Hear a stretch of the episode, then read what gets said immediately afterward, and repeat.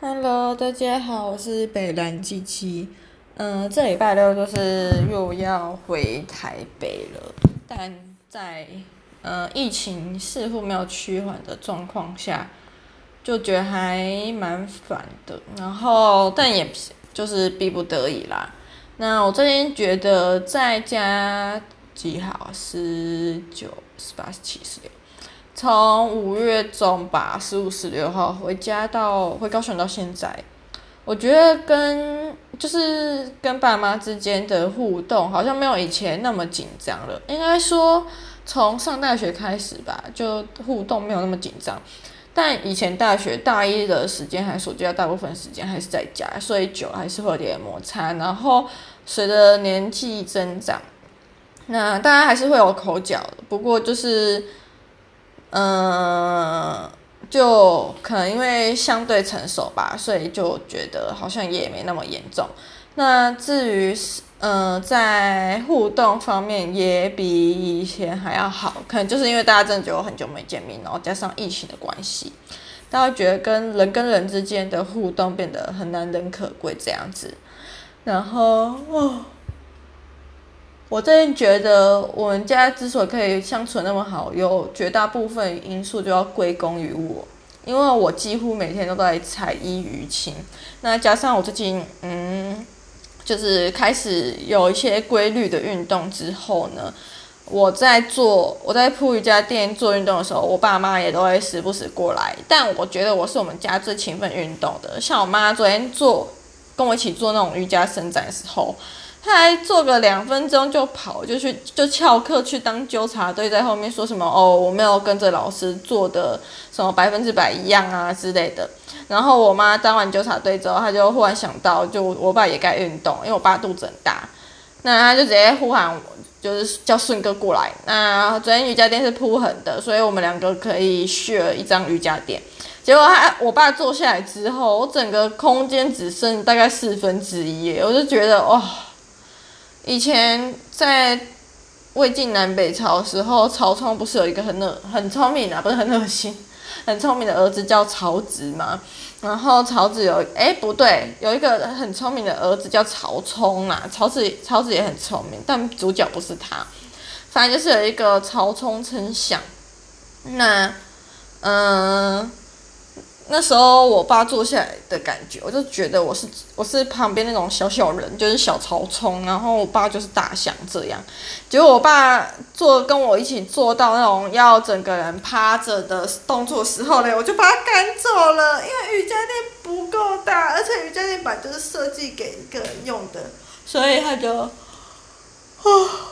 后来有点想睡觉，他就跑去后面跟我妈一起当纠察队，看我在那边做运动。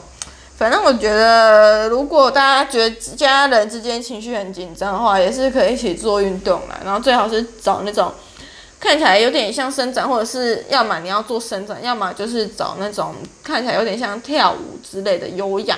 你们全家做起来才会比较好玩啊，就是会觉得大家怎么都那么嗯那那么智障，那么好笑这样。对，然后。嗯，如果可以的话，你们可以去培养一些共同兴趣啊，像我们家最爱乱好小，讲一堆就是垃圾家常话这样。嗯，那最近追剧的话，追的又比较少了啊。昨天刚看完一部叫做《不疯不狂》，还不吃不狂。我记得他大多数人是讲不疯不狂不爱你吧。那 Netflix 上面就是写不吃不狂不爱你。我觉得这部剧一开始我看那个它还没有出现结局的时候呢，就出前几集吧。我有次看到预告，我觉得蛮好笑，蛮有趣的，我就去。我就想说之后要看这一部，就包手他一直被其他像什么《长恨歌》啊，然后嗯我的上流社会那些洗版，所以我就一直忘了这一部，就是我想看这一部剧，但又一直找不到。好，前几天终于出来之后，我就开始看。一开始我觉得它是预告剪太好了啦，就是很吸引人，但其实它前面几集的剧情，我觉得蛮蛮让你有点闷或有点。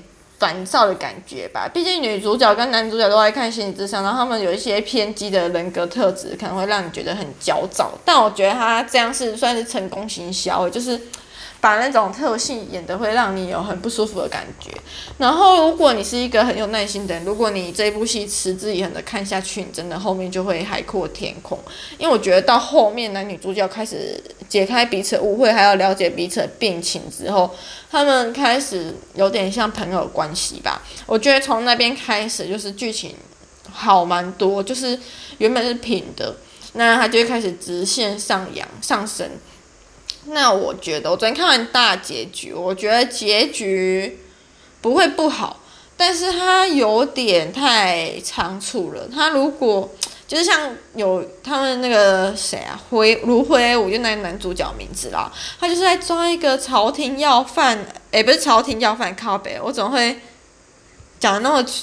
呃，这么文艺呢？反正就在捉拿一个现行犯，就捉拿一个在呃，捉捉拿一个犯人来。然后，呃，他那个吸毒犯就是在他们附近的社区被女主角发现。可是女主角因为很容易不信任人，就是一点鸡毛蒜皮的小事都会觉得是不是背后有什么阴谋论，所以男主角就因为这样就没有把这件事放在心上。但没想到是真的，就是他们要抓的那个吸毒犯就在他们家附近的废弃工厂制毒。然后我以为制毒会有一些什么周旋的，毕竟前面那么多剧情都铺成，呃，都铺成那么久，就靠腰一集就结束了，就短短几分钟就把那个吸毒仔抓到了，我就想说也太仓促了吧？该不会是因为集数的限制？我觉得如果再多个一两集，就是有点周旋、有点紧张、刺激的气氛，那这部剧的后面就会表现得非常好。那至于女主角，她之所以会有这样的性格，就是因为她之前遇到一个恐怖情人。我真的觉得那个恐怖情人还有他妈，真的是让你赌烂到不行。你在看的时候，真的会很气很气，真的很想要冲进去把那个男主那个渣男看到渣男他妈抓起来扒人，把好一戏，就是会有那种很生气的感觉。那这部剧整体如果是十分的话，我觉得大概有七分吧。